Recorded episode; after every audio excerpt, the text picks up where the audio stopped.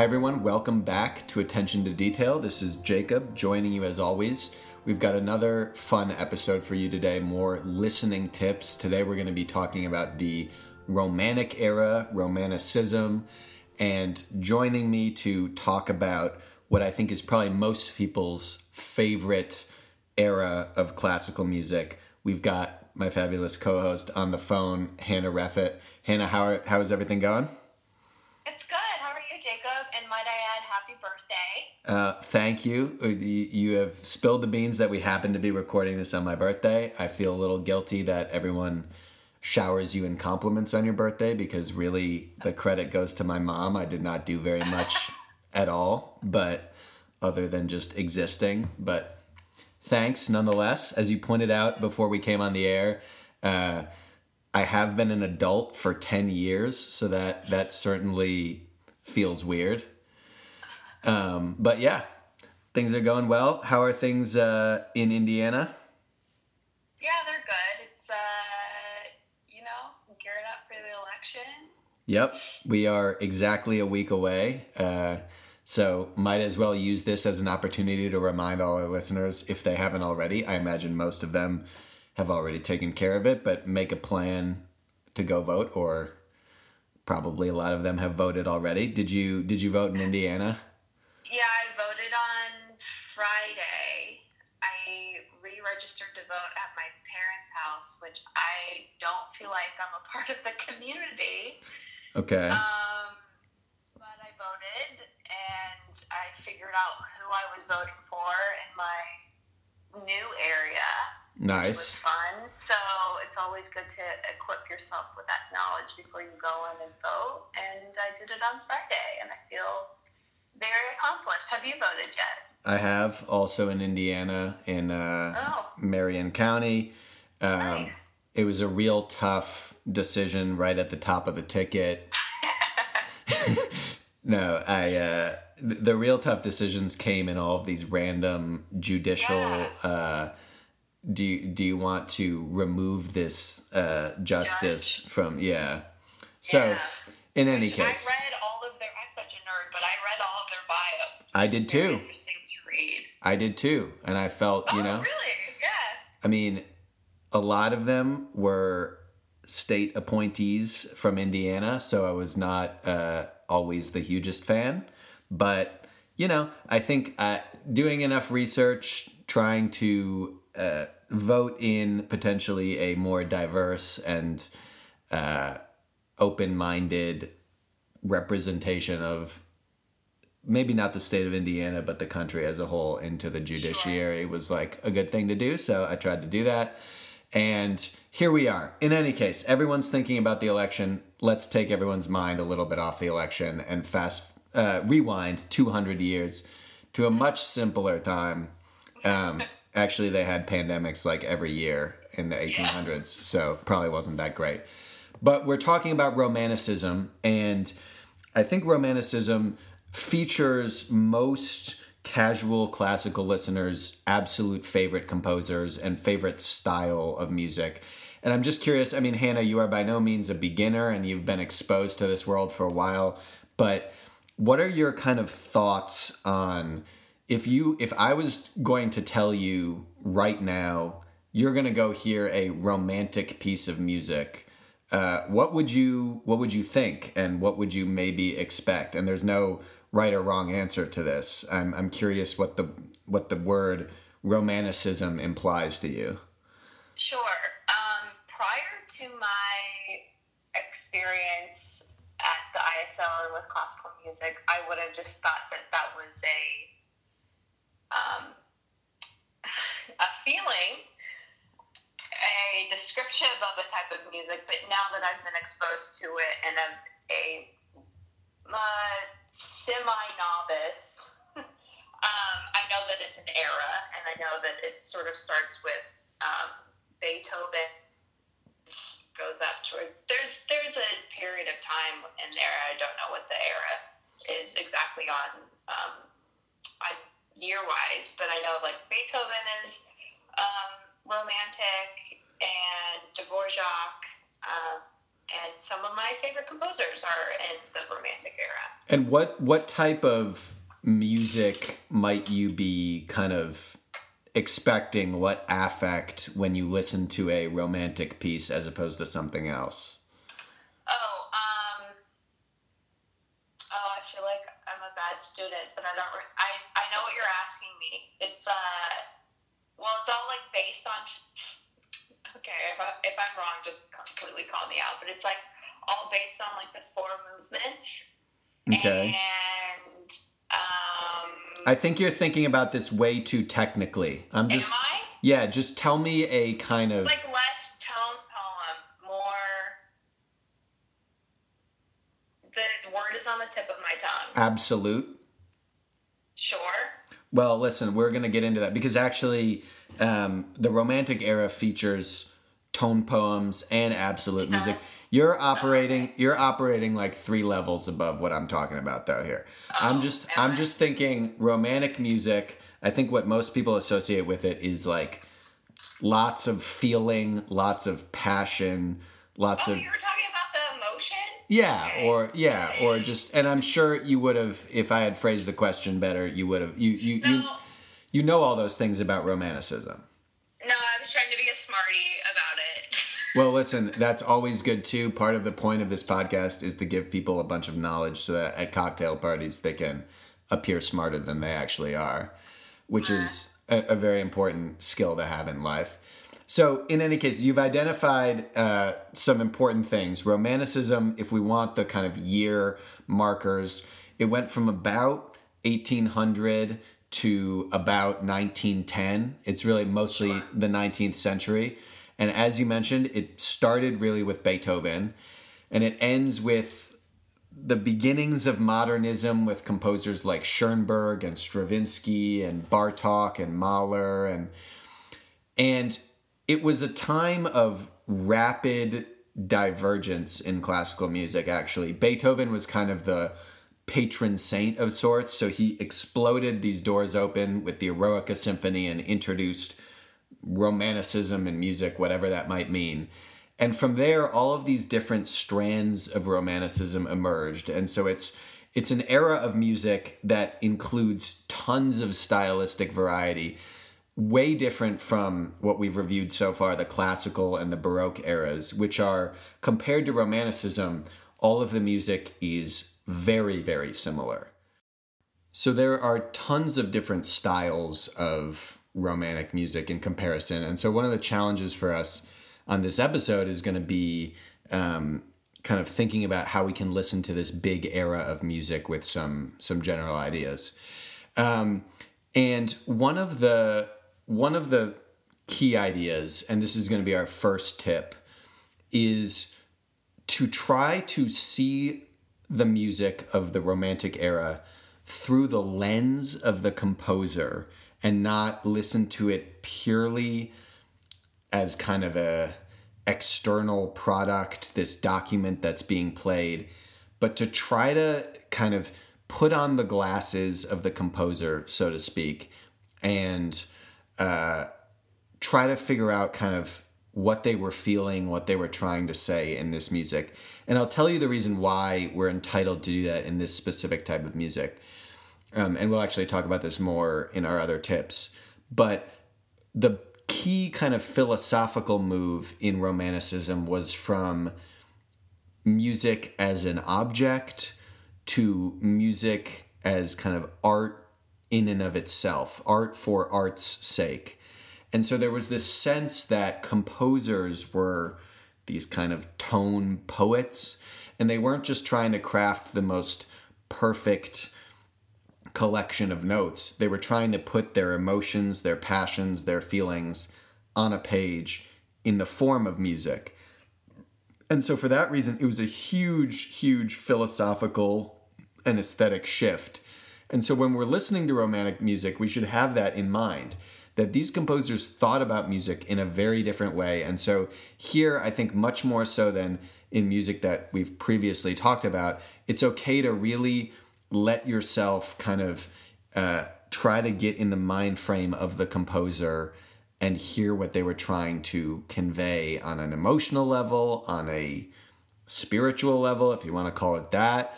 Um, and so to do this obviously is really challenging. It's hard to know, okay, what was Beethoven thinking? And we don't want to guess. But in this vein, if you can do a little research on a composer or something like that, I think for the Romantic era specifically, this can be very helpful. Just try to get a sense of what their life circumstance was when they were writing this piece, what they were involved in, what this piece might have been in reaction to, because that can really help you to craft a sort of lens through which to hear this piece. So, Hannah, I'm going to have you listen to uh, this piece by Dvorak. And actually, what I want you to do is you might uh, you might recognize this piece, um, and you might even the title of this piece suggests a little bit about it. But I just want you to listen to this clip and try to listen um, with our kind of mapping technique and or actually try to just listen and get a sense of a couple emotional ab- adjectives that you might associate with this particular melody and then after you've listened we'll talk about uh, the lens of the composer and see if it it jives if it enhances what you heard um, so let's listen to this clip by Dvorak. This is the second movement of his New World Symphony.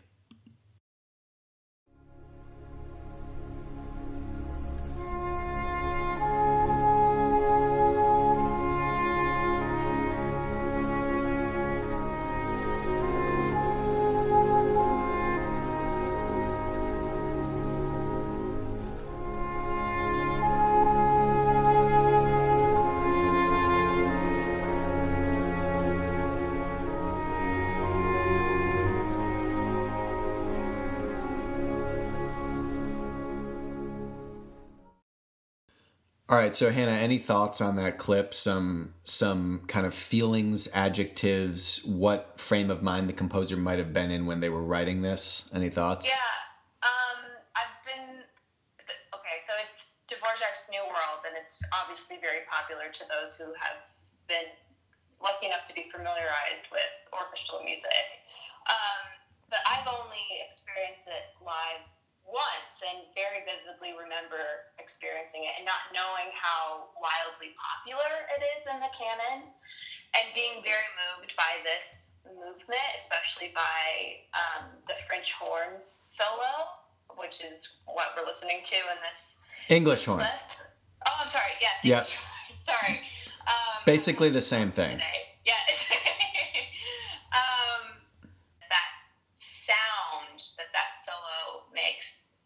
to me feels as if, you know, like the feeling of saying goodbye to a friend and you know that you're not going to see them for a long time or something like that. It's very melancholic but bittersweet.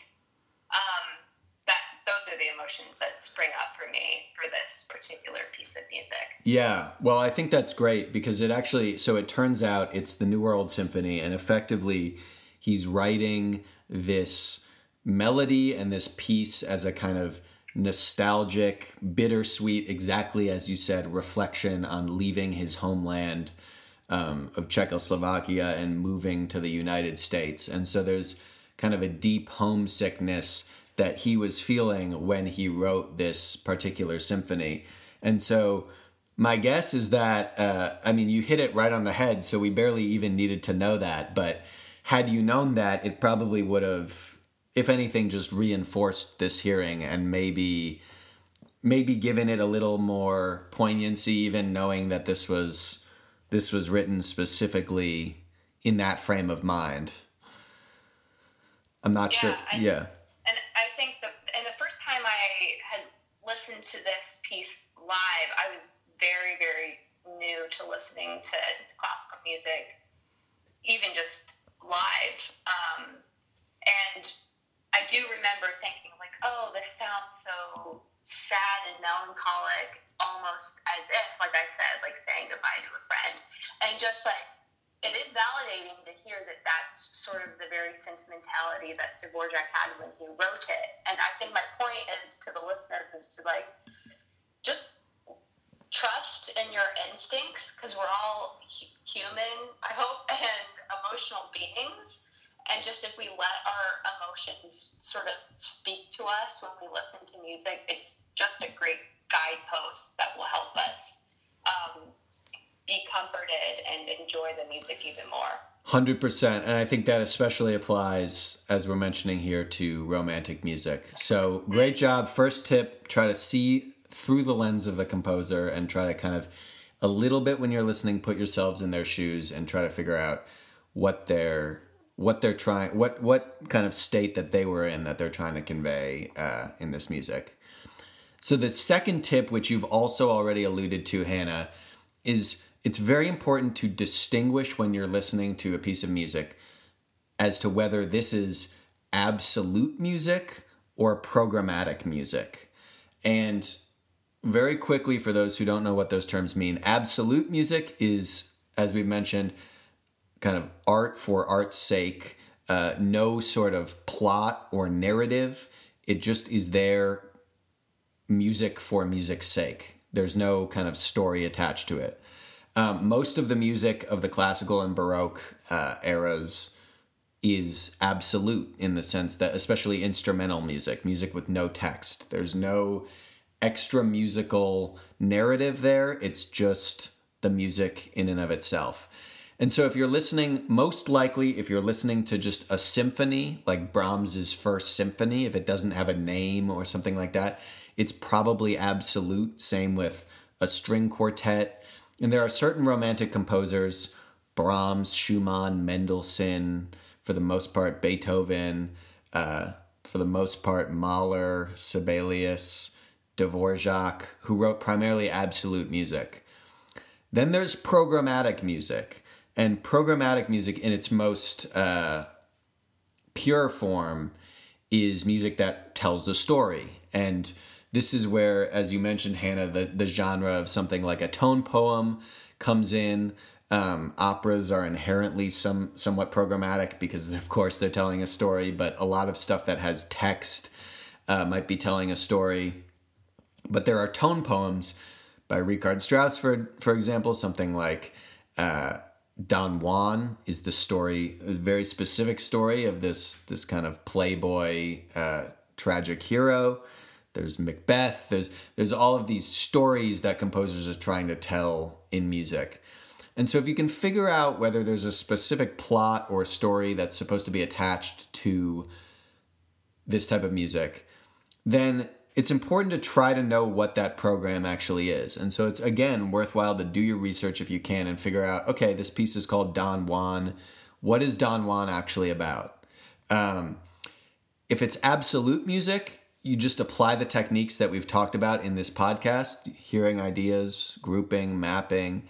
Um, those will serve you incredibly well. Those are tailored towards absolute music. If it's programmatic, you can still apply our techniques, but just direct them towards uh, the program that you might actually be aware of. So try to hear ideas in the context of, oh, this is a story about Don Juan and this this playboy.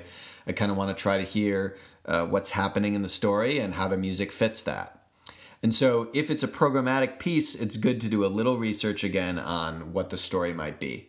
Now, there's kind of gradations of programmatic music, and I want us to listen to an example of absolute music and an example of programmatic music.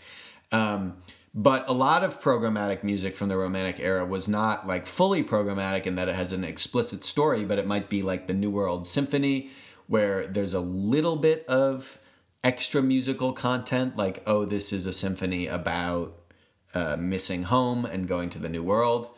Or in the case of the piece that we'll listen to, Beethoven's Pastoral Symphony, uh, this has very brief headings to a lot of the movements that give some sort of story. The the one that we're going to listen to today is awakening of pleasant feelings upon walking in the countryside.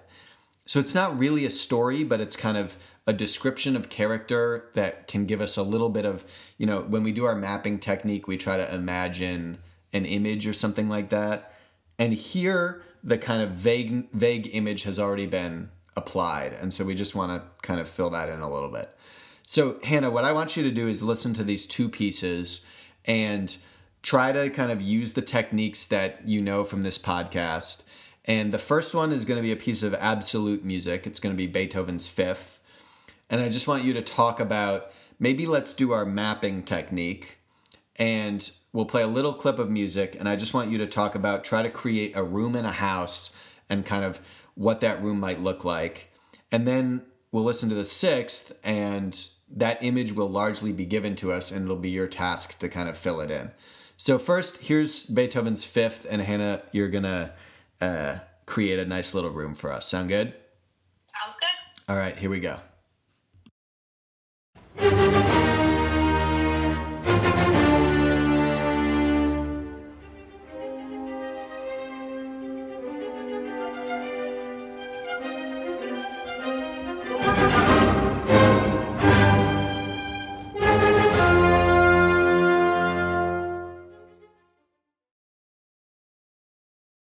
Okay, so there's Beethoven's Fifth. Hannah, any uh, any thoughts on how you want to map that, the kind of room that that suggested to you?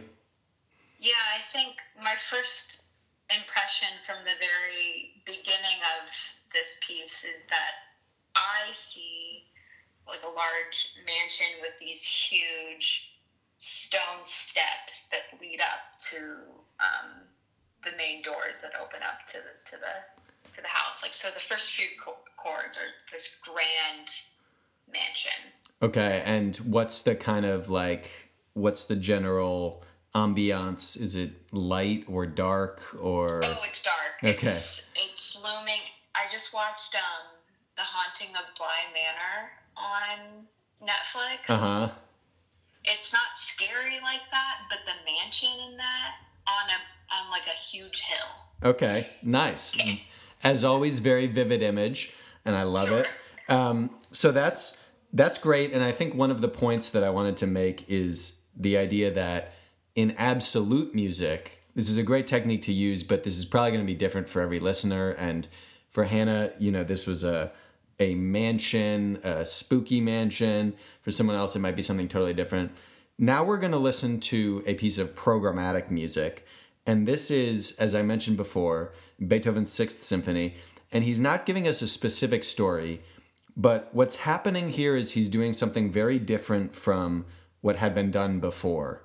He's not, he's also not just painting us a picture of uh, a countryside.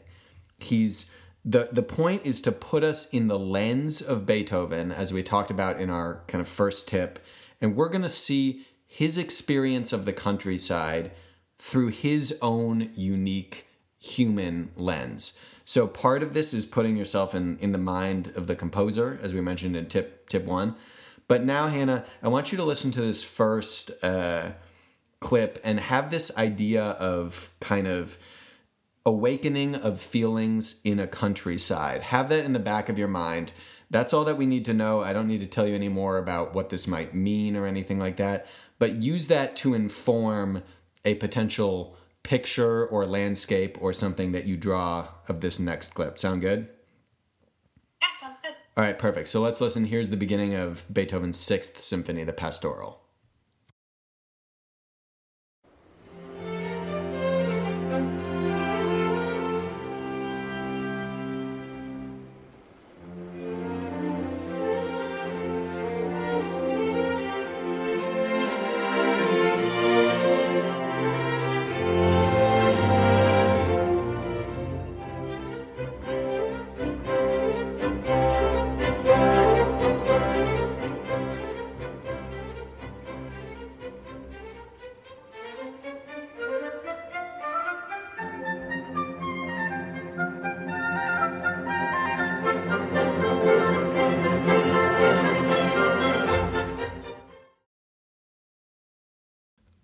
Right, so there's Beethoven's Sixth Symphony. And again, might sound in some ways kind of absolute like the fifth, but we've got this clue. We've got this awakening of feelings in the countryside clue. So Hannah, what did you kind of see map in that uh, in that second clip? Yeah, so you're definitely on some sort of um, road journey, perhaps a car today, perhaps uh, some sort of carriage back in Beethoven's time. Um, but you are seeing a, like a rolling brook or um, rolling hills and maybe some birds, and you're just like from the clip that I heard that we all heard is you just get an overwhelming sense of like a sigh of, of relief as you exit perhaps the hustle and bustle of where you once were. Yeah, so I really like that, and I think again, the interesting thing about that is that um, that still might be different from other listeners' feelings about this particular clip, but given that little hint of programmatic material, we're all going to be listening communally with a sort of vague image in mind. And so I think that can help you. It's not about getting it right or something like that, but but the composer gave you that for a reason. And so when you it's important I think that's the second tip to distinguish between absolute and programmatic music. And when it's programmatic music, to try to know what the program actually is so that you can listen in the sort of lens that the composer wanted you to. So that's our second tip. Let's let's keep plugging along. We've got three more and the third one is to listen for extremes. Now, romanticism is is kind of about pouring your heart and soul out on the page, and there was a trend through the course of the 19th century, really starting with the Eroica Symphony, which was a super long piece and did all these incredibly interesting formal uh, made it made all these formal changes to the symphony, added some instruments, added heightened drama, and composers just tried to push this to the absolute extreme um, in what some have called maximalism. And so by the time you get to about 1900, you have Mahler writing a symphony for a thousand people, to, uh, performing performed by a thousand people. You have uh, Rite of Spring by Stravinsky, which incited a riot because it was so uh, crazy. I mean, that's that's a little bit modernistic too, but it used this enormous orchestra of six players on every woodwind instrument, which was never even close to done. Um, so you have composers trying to push the envelope with with the amount of extremes that they can include in their music, and so this manifests itself in many ways. It, it dynamics or how loud a piece is, the range at with which instruments can play, uh, stretching the ability of of players and the ability of an instrument to produce a sound, the size of the ensemble, so the orchestra was getting bigger. Um, all of this stuff comes into play in romantic music. And so it requires a little bit of a kind of calibration when you're listening to a romantic piece versus a classical or a baroque piece. It's not about listening less attentively, but it's being attuned to this idea that something that's pretty loud in a classical piece that might be saying something pretty pretty drastic because the the changes are kind of more minuscule. If it's pretty loud in a romantic piece, that's probably saying something kind of middling. Uh, you know, it's okay. We want to say something that's with some volume but not a ton. But if it's like blowing your face off loud, then that's really trying to tell you something very very extreme.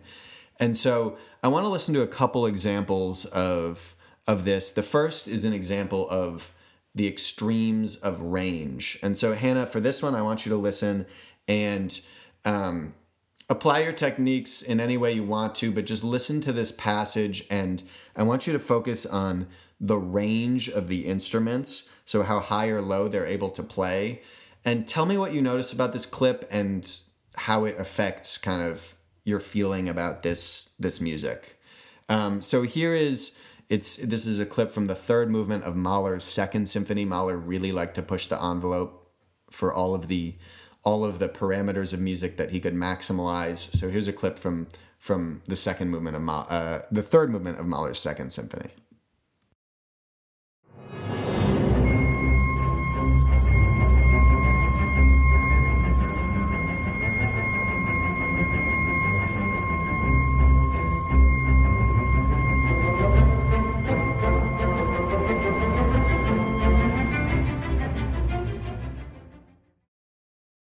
All right, so Hannah, anything that you noticed about that clip in terms of that range idea or how that kind of impact your listening? Yeah, um, you're gonna have to help me out. What was the instrument that was playing above all of the the strings in the very beginning of what we just heard? Was that a flute? Piccolo. Or... Piccolo. So piccolo. Okay. even higher than a flute. But but nice and nice ears there. It makes sense now that you said that it's a piccolo Man was that high. Yeah. And then and it's just so sustained. So that goes on for a while, and you're just listening to it um, so secluded in this clip. It makes you think like, oh wow, that's going on for a while, and then once that drops off, the activity of the brass is just bonkers, and then you hear the percussion in the back of that as well. So yeah, it's a, lot going, it's a lot going on. Yeah, for sure. And and in the clip that we heard right at the beginning, I think it's it's interesting. You've got this. There's a melody going on actually in the bass Yeah. instruments. So the cellos and the basses are playing this thing very low, and it's this kind of carefree boom boom boom boom boom boom boom this kind of uh, like slightly frumpy melody that's going on. And then above that we have this like whistling almost shriek and it makes you feel like there's something off. It's like a ringing in your ear while and it's it's a great use of and that's a character that wouldn't be available to a composer who wasn't experimenting with the extremes of range and using the piccolo to play this super high frequency that almost hurts our ears so that's Yeah. certainly something to listen for in in romantic music um, another thing just to listen for is loudness and softness. So so where we have kind of very kind of minute variations in in the loudness and softness of classical and baroque music, here we have enormous variation. And so I'm going to play two quick clips back to back um, from Tchaikovsky's Sixth Symphony, and of course on this podcast. Uh, we use a compressor as to not blow your ears off with sound and so these you won't get the full effect of how soft and how loud these clips are but all the more reason why it's important to go listen to a piece like this live because this is the sixth symphony of tchaikovsky and he asks the clarinet to play uh, five piano markings. Piano is the is the marking for soft, and occasionally classical composers would use two for pianissimo, which is like super super soft. For Beethoven, two P's was like super soft. Tchaikovsky asks the clarinet to play five P's here, super soft. And then later we have a passage, four F's, five F's, which is for loud, forte. Um, so you get the full, uh, complete, kind of like full gamut of dynamic range that you could possibly ask for from the orchestra. So here's two clips from Tchaikovsky's Sixth Symphony, but as I mentioned, we've compressed this so we don't blow your ears off through your AirPods or anything like that. But you got to hear it live to get the full effect.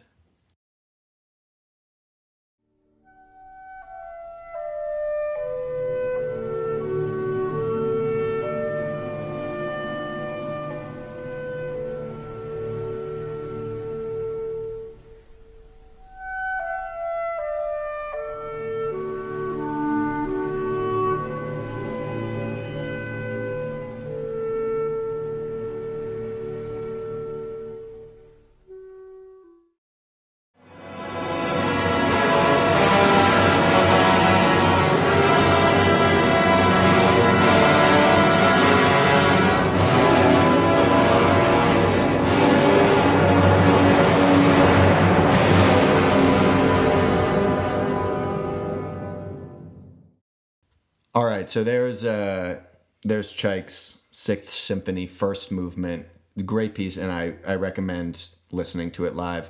Any questions on uh, anything so far, Hannah? Yeah, yeah, I was wondering, Jacob, as a conductor and a, you know, a seasoned classical musician, how, like, what's the most pianissimo or forte notes you have seen added in by a composer? Uh, that is w- what we just played for you right now. In fact, I don't I don't think I know no yeah I don't think I know a piece that uses this five piano five forte marking like a, a real respected piece of music. Of Sure. course, um, outside of this Sixth Symphony of Tchaikovsky, and it's really like I mean some people, maybe myself included. I think this piece verges on the border of being just like uh, kind of. this is gonna dramatic. yeah and it like melodramatic to the point of like this is to sound like a, a big criticism of this piece, but it's like, Mm. you know how you use the word word vomit when people like, it's kind of like emotion vomit on the page. Like here's just a little bit of that, but I, um, but it is also kind of a great piece. And so there is, he's the one person who could potentially pull off marking five P's. Um, but this is probably a, a talking point of a lot of musicians, but I'm curious, like as an interpreter of, of music, like yourself, do you hold all composers on the same like dynamic sense, and like are they all the same volume to you when you're interpreting them, or do you approach the fortes and the pianissimos differently between Yeah, that's actually a really good question. Um, we could do an entire podcast about that, but it applies here actually.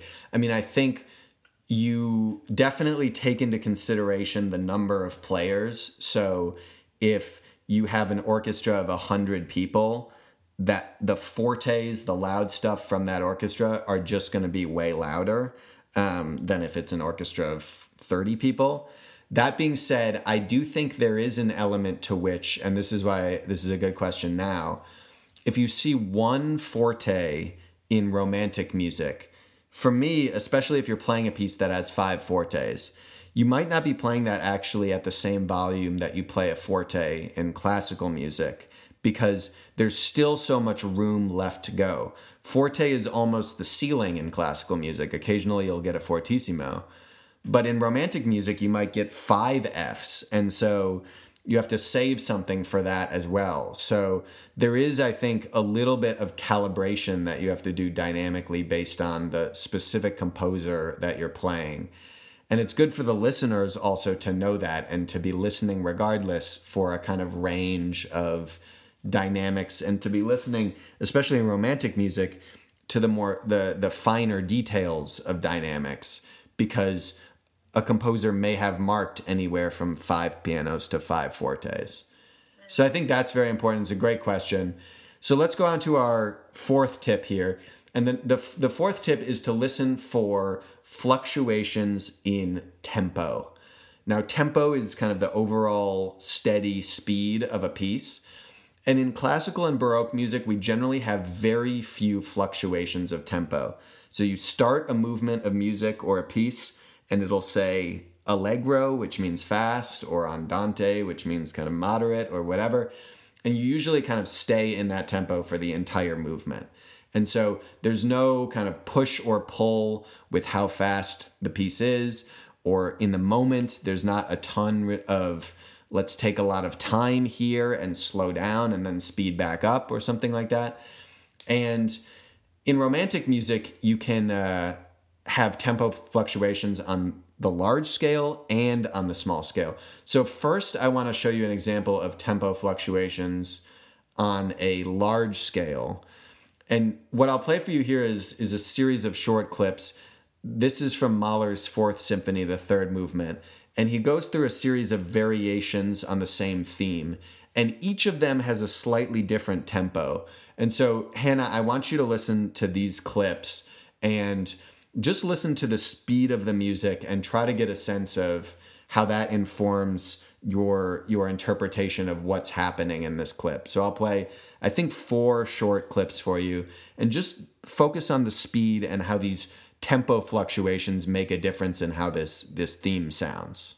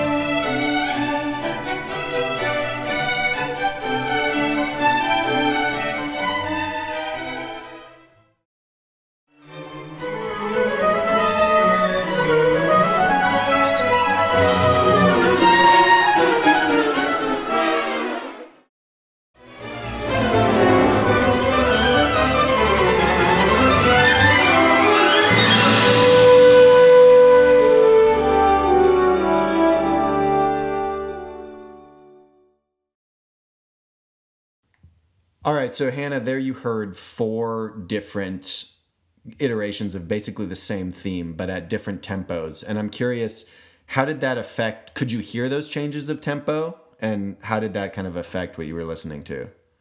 Could definitely hear the changes of tempo for sure. Um, I think it was difficult for me to bold face tell that it was the same theme. Yeah. Four separate times. Yeah. Well, that's fine though. That's fine because, you know, one of the, I think in this particular example of these tempo fluctuations, it's so drastic that you barely even notice. And yeah. it, it seems like four totally different characters. Yeah. Um, so what was your thought? Take us, do you remember the first one and how that felt? Yeah, it felt very tr- tranquil. Yeah. In the beginning. And then gets more momentum. Yeah. Um, but it's still, it's almost waltz like. Very good. Very good. It sounds exactly like Yeah. a waltz. Yeah. And then the third is just, it feels very circus like. Yeah. And then the fourth is just, it, it just sort of spins out of control, especially with, what is that? Is that, um, not, um, it's a, is it a percussion instrument? Yeah. Uh, it probably glo- Okay. glockenspiel you're probably talking about. Okay, yeah. Um, yeah, I think you hit it right on the nail on the head right there. You you kind of get these four examples of the same tune in different tempi, and just the tempo change makes it go from. It's not only the tempo change, but that's like ninety percent. Makes it go from tranquil to waltz like to circusy to almost frantic and like it's spinning out of control. And so, on a macro level, I think as it relates to this podcast, one of the great things that our listeners can do is when you hear a change of tempo, that can serve as a good landmark point, which we've talked about in our mapping technique. And once you hear a change of tempo, start a new mapping section and creating some new image or whatever it might be in your mind. Because usually those tempo changes will signify okay, here's a big new section, new change of character, as we heard there. This can also happen on a very micro level. And I want to play for you now just a quick example of how this can happen on a like note by note basis. This is from a Chopin piano concerto and in the left hand of the piano, pianists play with two hands, and in the left hand you'll hear this steady pulse.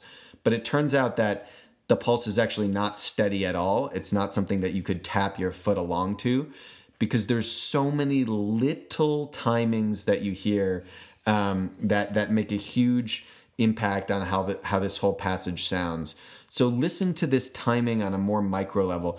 The right hand, the melody is going to be doing all of this kind of uh, flourishing, embellishment, moving around very quickly. But the left hand is going to be setting the tempo, but it's going to be fluctuating on a second by second basis.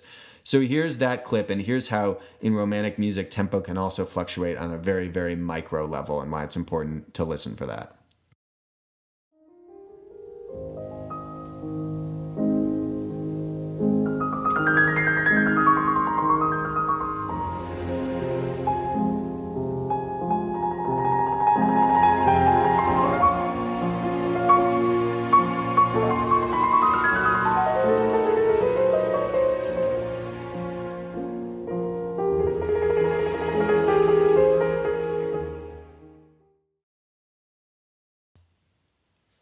So, any thoughts on the kind of did you could you hear those minute tempo fluctuations, and how did that clip sound to you?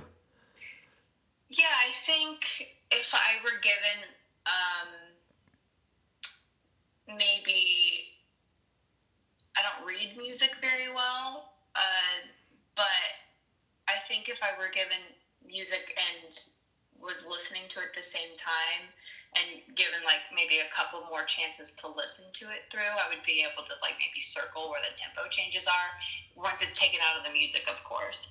Um, but you can definitely tell where the tempo changes. Right, right. Yeah. And I don't think it's I don't think it's actually super important that our listeners, our listeners, or or you or anyone be able to identify exactly where they are.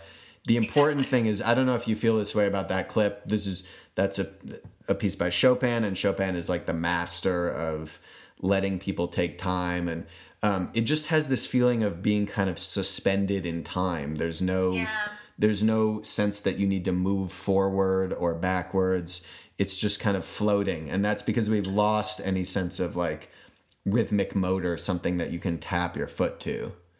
Yeah, no, I was gonna say before you said the word floating, it feels a lot like you're midair. Yeah, well, I like that, and I think that's that's because you've got this kind of feeling of suspension, Yeah. uh, no motor, no no driving force. So that's our fourth tip to listen on a micro and a macro level to tempo and these changes of speeds. You don't get a lot of that in baroque and classical music, but you get that all the time on the most on the smallest scale and on a very large scale in romantic music. And the last tip I want to talk about is listening for kind of timbre of instruments and orchestration. Before the Romantic era, there wasn't much of a sense. Composers didn't really spend a huge amount of time thinking about, ooh, I have a melody coming up. I'm going to put this melody in, in this particular instrument because this particular instrument has this sound, has this emotional quality. And now that we've got this kind of heightened level of passion, emotion, the composers putting themselves into the score, there's much greater of a sense of, okay, this thing that I'm trying to convey now matches this sound from this instrument. And so I want to put it there as opposed to anything else. And so something might fit well, like the English horn solo from uh, the New World Symphony that we heard. It's very important that that's in a kind of low double reed instrument. It has that nostalgic quality to it. It just wouldn't be the same if that was played by a trumpet or by the viola section or by the percussion section. And this is something that romantic composers really thought about. So I want to for us to listen to this and and for for a listener, uh, really what's important here is just to do our kind of first technique of listening attentively and trying to listen to qualities of sound and have them help your kind of overall impression interpretation of a piece. And so really focus in on okay, what does that instrument that is playing now sound like and what is that contributing? And so I've got a good example of this. We've got this is from uh, Schubert's Unfinished Symphony, his second movement, and you'll hear uh, two instruments play basically the same thing back to back. And Hannah, what I want you to do for this one is just to listen. First, listen. We've got a clarinet and then an oboe, and then even the flute interjects a little something. And I want you to listen to the timbre of sound and tell me just your impressions of how it differs when it switches instruments.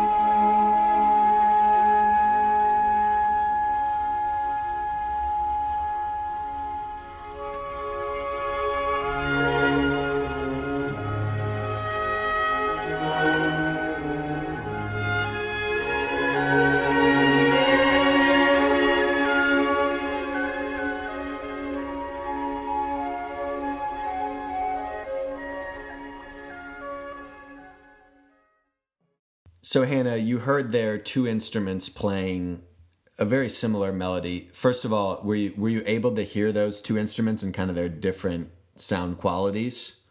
Yeah, there's one s- just sustaining a note, and it just increases its um, volume. Uh, you're gonna have to help me again because I don't know my woodwind. I know my woodwind instruments, but when I hear them blind, I don't know what they are. Yeah, so the first one, the first one that's playing that kind of long soaring melody is the clarinet. And then Okay. the oboe comes in. It has that slightly more nasal, uh, um, bright sound, um, just a different different quality of sound. And so I'm curious, did you have any impressions? How did that melody sound different to you when played on those two different instruments. They're both woodwinds, but they have kind of a different quality of sound. The clarinets is very pure. The oboes is a little more kind of nasal, but not in a bad way necessarily. Sure. The acuteness of the oboe, I think, has an effect in this piece. Yeah. Um, yeah, I mean, you sort of just gave it away descriptions of the two woodwinds, and, and that it sort of sounded in those senses. Yeah, and I think, but I think that's a good thing, and maybe this is part of what you picked up on was, uh, you know, the clarinet in this particular clip, and I think you you kind of were alluding to it even before I said that. It has this kind of sustained and peaceful nature to it, and so it gives this theme a very kind of calm and tranquil sense. When the oboe comes in, for me, it has a little more heat, a little more passion.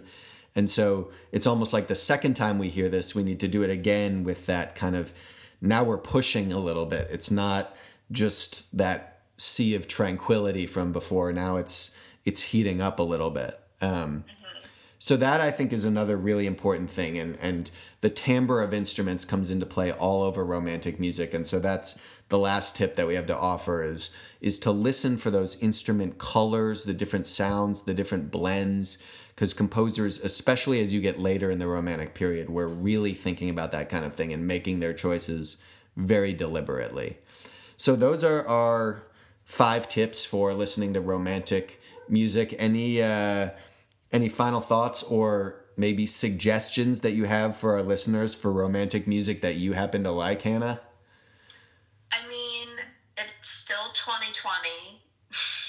So and it's still Beethoven's birth year. You're correct. 50th.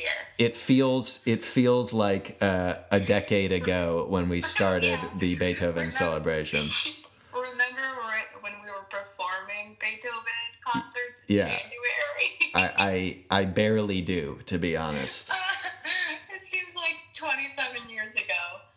Um, so I would just recommend, you know, Beethoven 7 is my tried and true, and I'm just really sad that I didn't get to see it perform live this year by the ISO, but one day I will go and I will see it, and I cannot wait. It's just going to be a while. Yeah. Um, and until then, I'm probably going to listen to it tonight. and There you go. Enjoy, enjoy romantic, um, the That's- romantic era, and use your listening tips for this era. Fantastic. Any any late romantics? What about like you Dvorak, Tchaikovsky, Mahler, Sibelius, Strauss? Sibelius, Sibelius, um, five Yeah.